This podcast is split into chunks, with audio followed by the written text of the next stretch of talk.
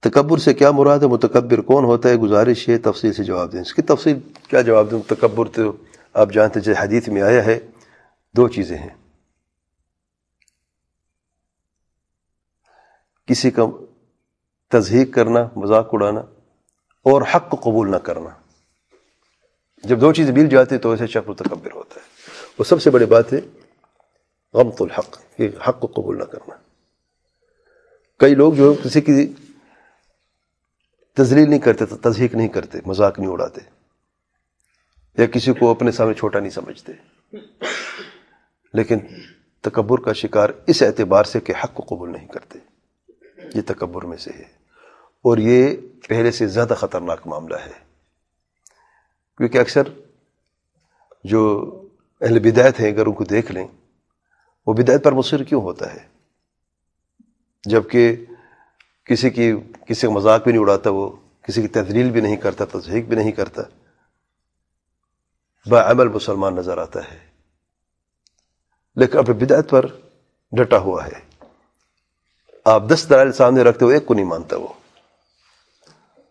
تو کیا متکبر ہے کہ نہیں؟ تکبر ہے۔ اس کی خواہش کہتی کہ میں جو کر رہا وہ ٹھیک ہے۔ وہ اپنی خواہش کو پورا کرنے کے لیے حق کو انکار کر دیتا ہے، جو جٹلا دیتا ہے، مانتا بھی نہیں، دس دلائل دیں گے، وہ دس اور عذر پیش کرے گا آپ کے سامنے۔ بیس عذر پیش کر دے گا نہ ماننے کے لیے۔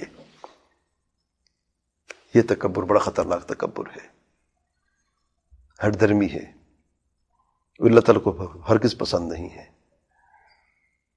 تو بعض لوگ سمجھتے ہیں، متکبر وہ ہیں جو دوسروں کی تدلیل کرتے ہیں، دوسروں کی طرف دیکھتے نہیں ہیں یا ان کی سنتے نہیں ہیں۔ یہ ایک حد تک تو ٹھیک ہے، لیکن اس سے بڑھ کر مصیبت یہ ہے کہ حق کو قبول نہ کریں۔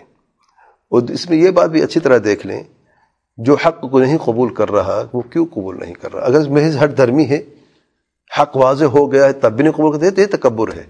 لیکن اگر حق کی تلاش میں ہے وہ، اور حق کو اس لیے قبول کر وہ واضح نہیں ہے دلیل دلیل واضح نہیں ہو رہی ہے، تو ایسے متکبر نہیں ہے۔ تو تکبر کے لیے دو چیزیں جو ہیں ان میں سے ایک ہی کافی ہے۔ دوسروں کو تدلیل کرنا، ان کو تدحیق کرنا، اپنے آپ کو اس سے بڑا سمجھنا، اور دوسری بات جو ہے، حق کا انکار کرنا یا حق کو قبول نہ کرنا۔